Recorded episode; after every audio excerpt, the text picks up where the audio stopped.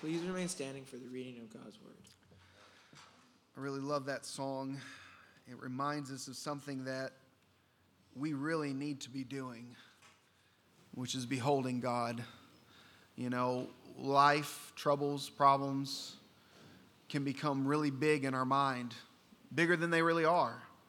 And the only way to get those things in the right perspective is to put them in the light of God, to see who God is, that we might see everything else correctly.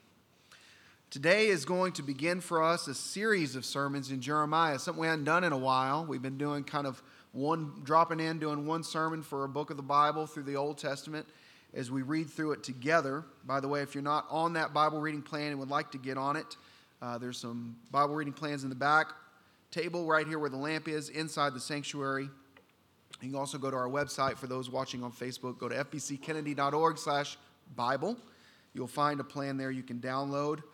And so today begins a first of six, I think, maybe seven sermons through Jeremiah, which is called um, in the it's a prophetic book. It's uh, called a major prophet because it's long, and this is taking place at the end of uh, Judah's time as a country. They're about to be taken over by Babylon. Last week we talked about how Isaiah had prophesied that that was going to come. Well, Jeremiah lived it. And before they experienced the downfall of Judah and the destruction of Jerusalem, um, God gave this warning through Jeremiah. And of course, the people had a hard time listening or chose not to listen. And so God says, Listen, I want you to go to church. I want you to go to the temple. I want you to stand at the gates of the temple and deliver my message. And that's what we're going to read today, Jeremiah chapter 7. It's known as the temple sermon. And uh, it made Jeremiah very unpopular. so keep that in mind as we read this together. We're just going to read the first 11 verses of Jeremiah chapter 7. It begins with this This is the word that came to Jeremiah from the Lord. Stand at the gate of the Lord's house and there proclaim this message. Hear the word of the Lord, all you people of Judah who come through these gates to worship the Lord. This is what the Lord Almighty, the God of Israel, says Reform your ways and your actions, and I will let you live in this place. Do not trust in deceptive words and say, This is the temple of the Lord. This is the temple of the Lord. This is the temple of the Lord if you really change your ways and your actions and deal with each other justly, if you do not oppress the foreigner, the fatherless, or the widow, and do not shed innocent blood in this place, and if you do not follow other gods to turn uh, gods to your own harm, then I will let you live in this place, in this land, the land I gave your ancestors forever and ever. But look, you are trusting in deceptive words that are worthless. Will you steal and murder, commit adultery and perjury, burn incense to Baal, and follow other gods you have not known, and then come and stand before me in this house, which bears my name, and say, We are safe? Safe to do all these detestable things? Has the house of the Lord, which bears my name, become a den of robbers to you? But I have been watching you, declares the Lord. This is the reading of God's word. You may be seated. Could you see why that might make Jeremiah a little unpopular? Uh, today we do have Kingdom Kids. So children are this is their opportunity to head out. Those who are four years old through second grade are going to meet over here with the Kingdom Kids workers. Watch out, Matthew. Almost got trampled there, buddy. this is how much fun they have. Not as much fun as we're going to have, don't worry. But they're going to have a good time together. Uh, let me make one quick announcement and then we'll pray and jump into Jeremiah. Not that we haven't had enough already, but I just want to remind you, men in the church, we do have a men's conference coming up November 11th and 12th. It's going to be hosted at Zephyr Baptist Encampment. And if you are interested in attending that conference, it's a Friday night through half of Saturday. We'll head back after lunch. It's going, we're going to be learning about what it means to lead ourselves in the Lord, what it means to lead in our homes and in our churches and it's going to be a great experience. We're partnering with First Baptist Orange Grove, and we're inviting many other churches to be a part of that.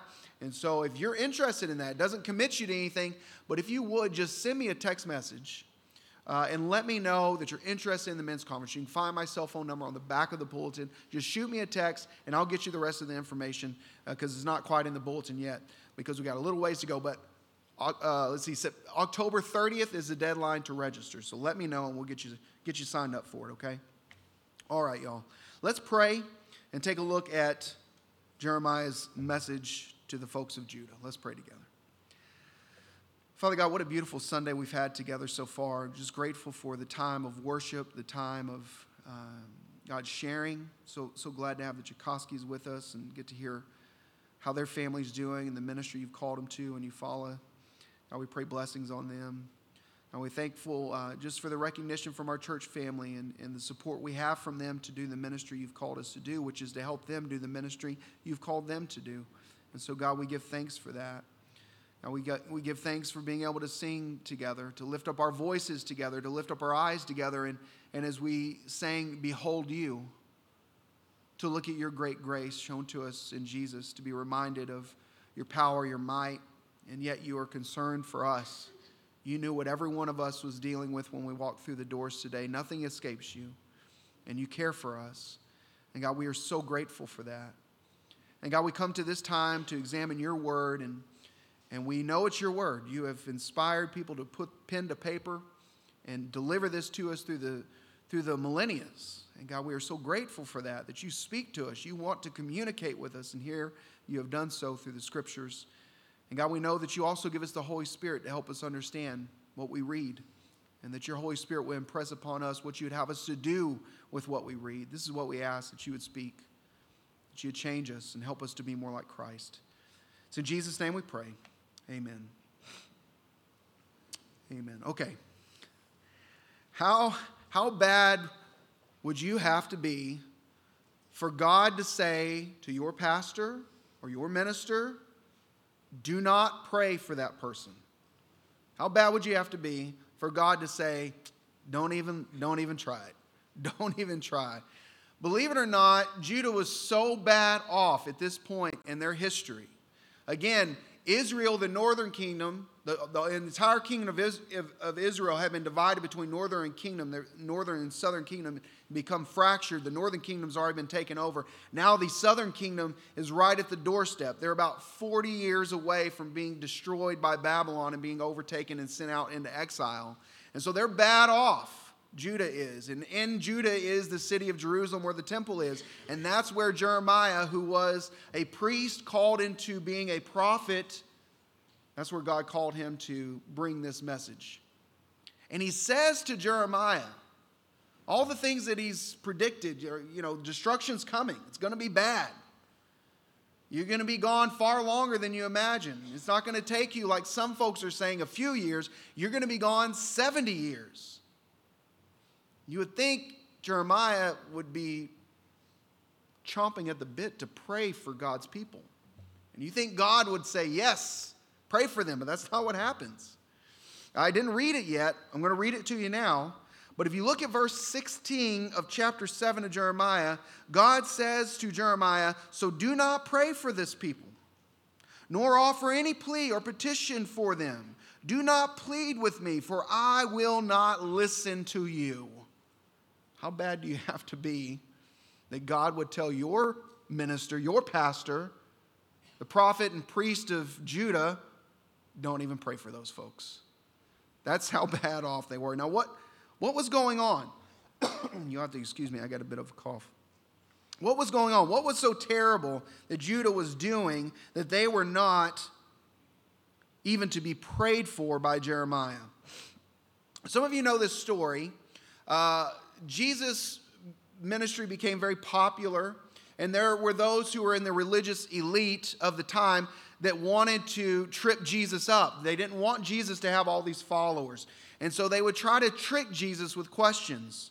And in Matthew 22, one of the sect of this religious elite called the Sadducees uh, had been silenced by Jesus, the Word of God says. He was able to deal easily with with their trickery and their hard questions. And so another sect of the religious elite called the Pharisees, they got together.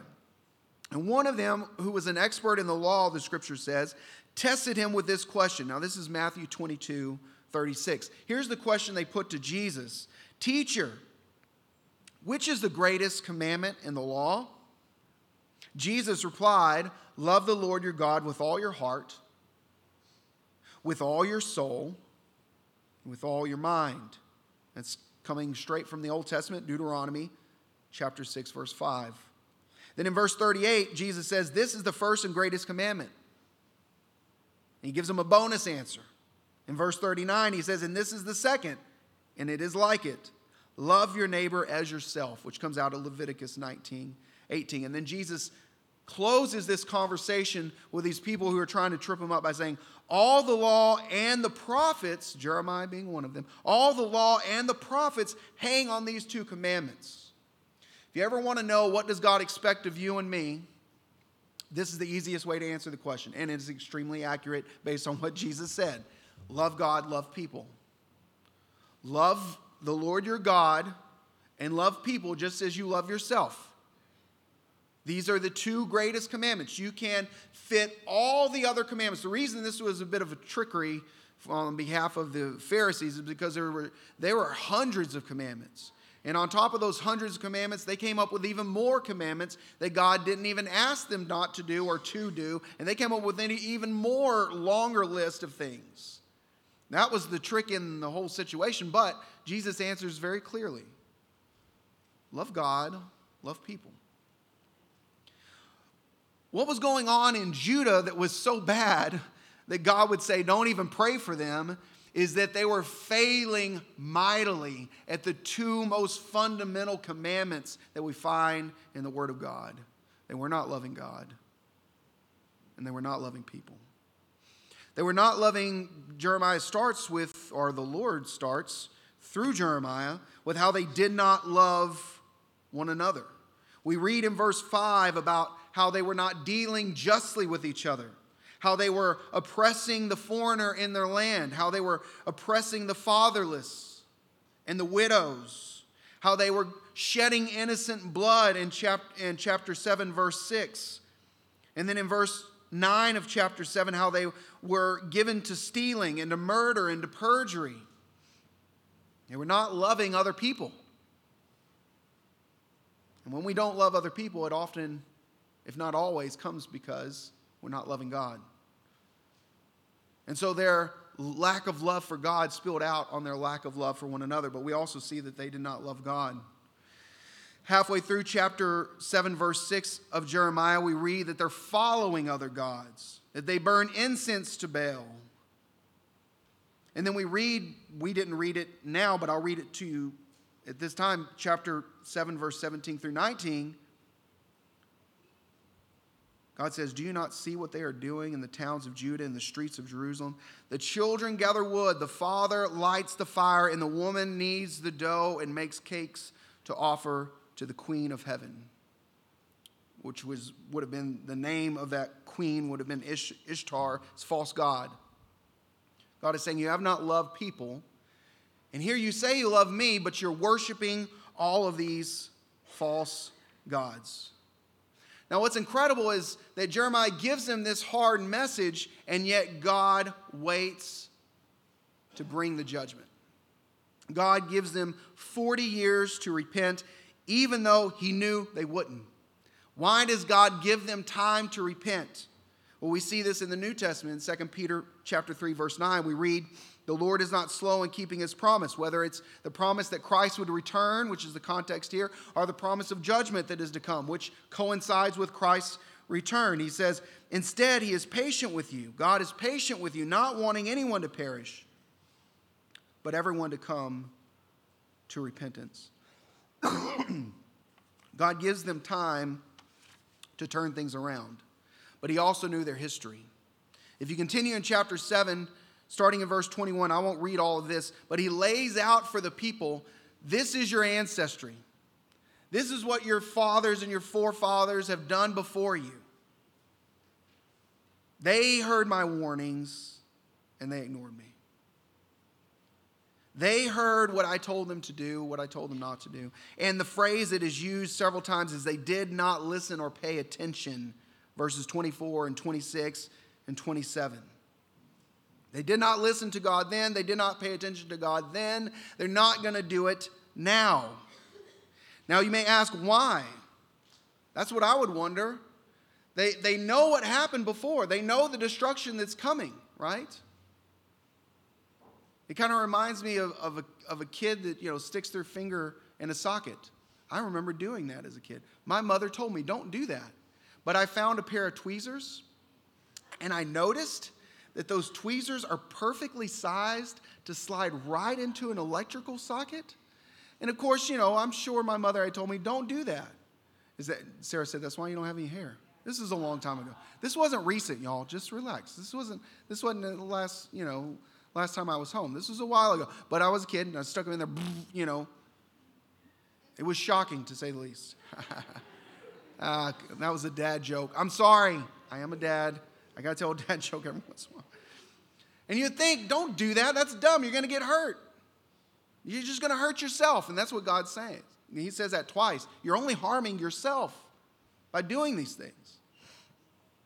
So the question has to be why? Now, now I was a child. I can chalk that up to, you know, brain development issues, okay? Which I may still have, but probably because of that incident. But, but these were adults. These are faith, you know, these are followers of God. They, they knew what was up. They knew what God expected. And they knew their history. They knew where they were coming from. How could they make such a mistake? And how could they double down on that mistake by now not listening to Jeremiah? Here's how because they say, the temple of the Lord, the temple of the Lord, the temple of the Lord. Jeremiah uses that phrase for emphasis, saying, You folks believe because you have the temple in your city of Jerusalem, and because you go there, that we're square. That everything between God and his people are totally fine because they have the temple. And what do they do? They go to the temple. And what do they do at the temple? They offer sacrifices, they pray, they read scripture. I would imagine they even sing some songs over there. What are they doing at the temple? They're worshiping God. So God's people says, Jeremiah, there's, there's no destruction coming. Are you kidding me? Yeah, that happened to the north. That happened to Israel up north. But we're Judah. We have Jerusalem, and in Jerusalem is the temple of God. God is not going to let anything happen to us.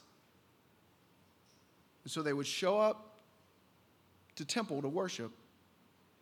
And then would go home and they would worship their idols. They would show up to pray and to give and to study scripture. And they would go home and they would mistreat their neighbor. And they thought that by being in the temple, having the temple, it assured them that they were safe. You may have caught it, the last verse that I read. God says through Jeremiah, Has this house, which bears my name, become a, become a den of robbers to you?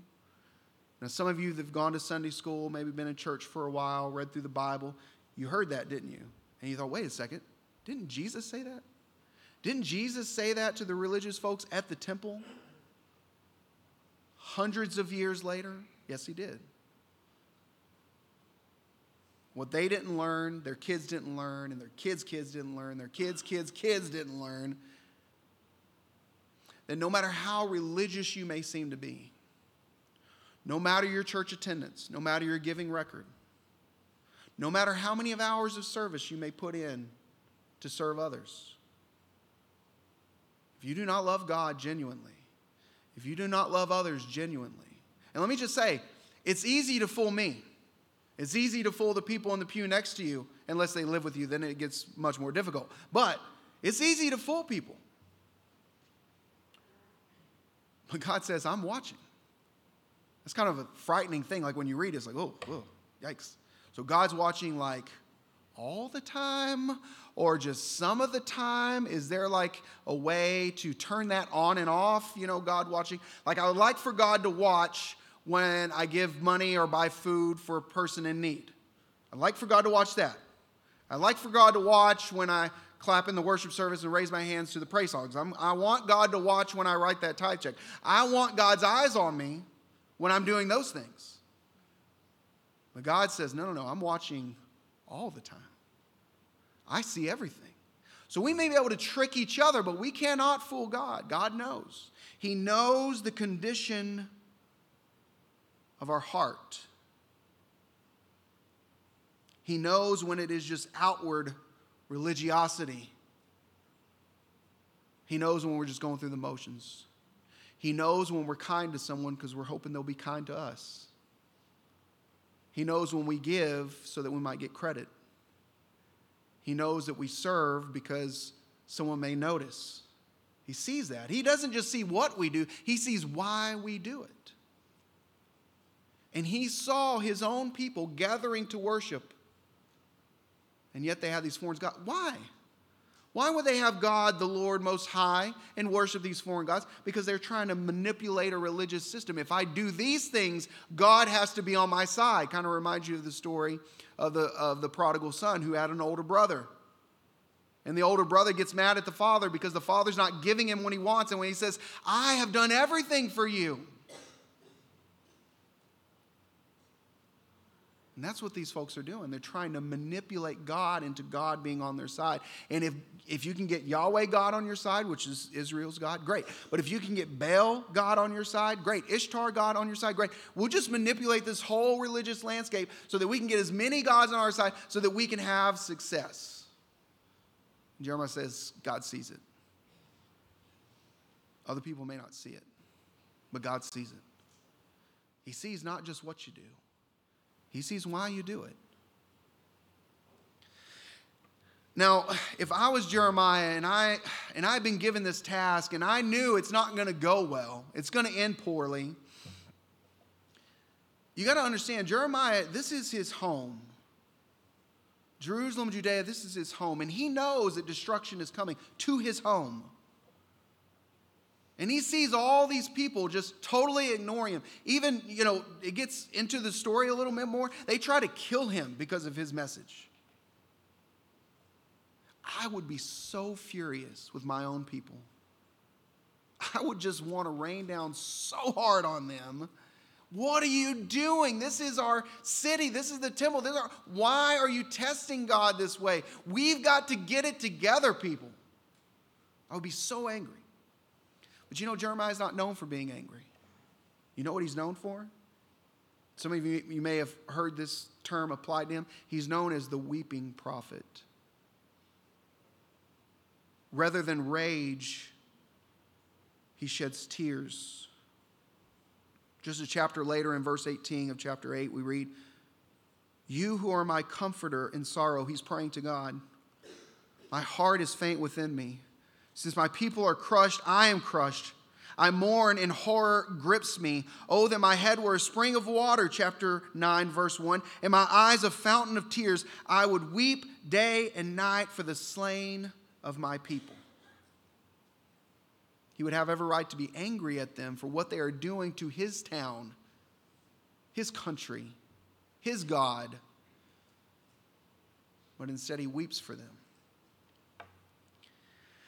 I don't know that I ever picked up on this until I was studying uh, Jeremiah chapter 7.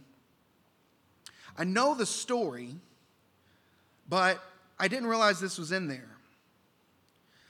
There is a moment in Jesus' ministry where he is on like a field trip of sorts to Caesarea, and they're having a conversation about Jesus. Jesus brings up the question who do people say the Son of Man is? The Son of Man is a way that Jesus liked to refer to himself. And in Matthew chapter 16, middle of verse 13, he asks that question Who do people say the Son of Man is? And he's got his disciples there. His disciples, they reply. Some say John the Baptist, others Elijah. I remember that part. But did you know he also says, and still others Jeremiah? I, I really forgot that was in there, to be honest with you or perhaps one of the other prophets. Now, what was it about Jeremiah that they would have remembered? Now, there is no doubt Jeremiah had a hard message for his people. Now, that message came from God, but he has a hard message for his people. And in fact, if you go and read some of the words Jesus says to his people, he has a hard message for those who are leaning really into their religious observance in order to be right with God. And after Jesus gives one of those hard messages, what does he say? We know Jeremiah wept for the city of Jerusalem, but did you know Jesus did too? Jesus gave a hard message to the people of Jerusalem. And then we read these words in Luke 13 34 Jerusalem, Jerusalem, you who kill the prophets and stone those sent to you, how often I have longed to gather your children together as a hen gathers her chicks under her wings, and you were not willing.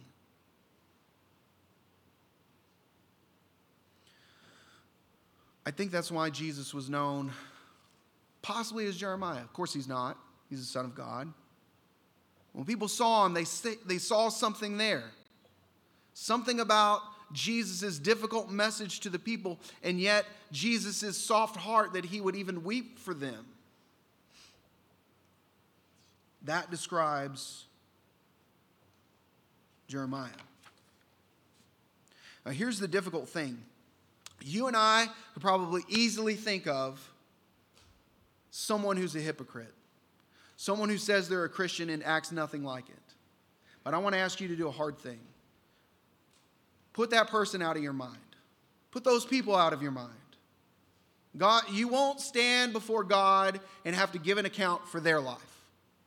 I want to ask you to do something else. I want to ask you to hold up that mirror to yourself and say, Am I the hypocrite? Am I the one that tries to check all the religious boxes and expects that therefore I'm on God's side? That me and God are good because I've done all these religious things? And I want to send you to Psalm 139, 23, 23 through 24 as a way to pray this as we inch closer to our invitation. The psalmist here says these words, and I would hope that they may be your words as we come to a time of response. The psalmist says, Search me, God. Know my heart. Test me. Know my anxious thoughts. See if there is any offensive way in me, and lead me in the way everlasting. See, the way we are made right with God is not by our religious activity, it is by trusting in Jesus. That's how we're made right with God. And it's worth asking God, am I trying to make myself right with you by the religious stuff I do? Am I really trusting in Jesus to put me on that way that leads to everlasting life? Where am I with you, God? Show me, God. Show me where I stand with you. If you stand in the presence of Jesus, here's what happens. So, when you know how much God loves you, that He would give His Son for you, when you know that, not just intellectually, but when it warms your heart, when it changes you, when the love of God through Christ changes you, you know what's going to happen? You're going to love Him back. Sure, not perfectly, but you're going to love Him back. You know what else is going to happen? You're going to love other people. Because you realize God sent Jesus to die for me and for that person I don't like. God loved me that way. Changed my life. I, I have to love them with grace just as God loves me. They needed to hear a word of judgment. Sometimes we do too. We need to know that the weight of sin is heavy and we can't lift it up off ourselves. But God provided a way to do that through Christ.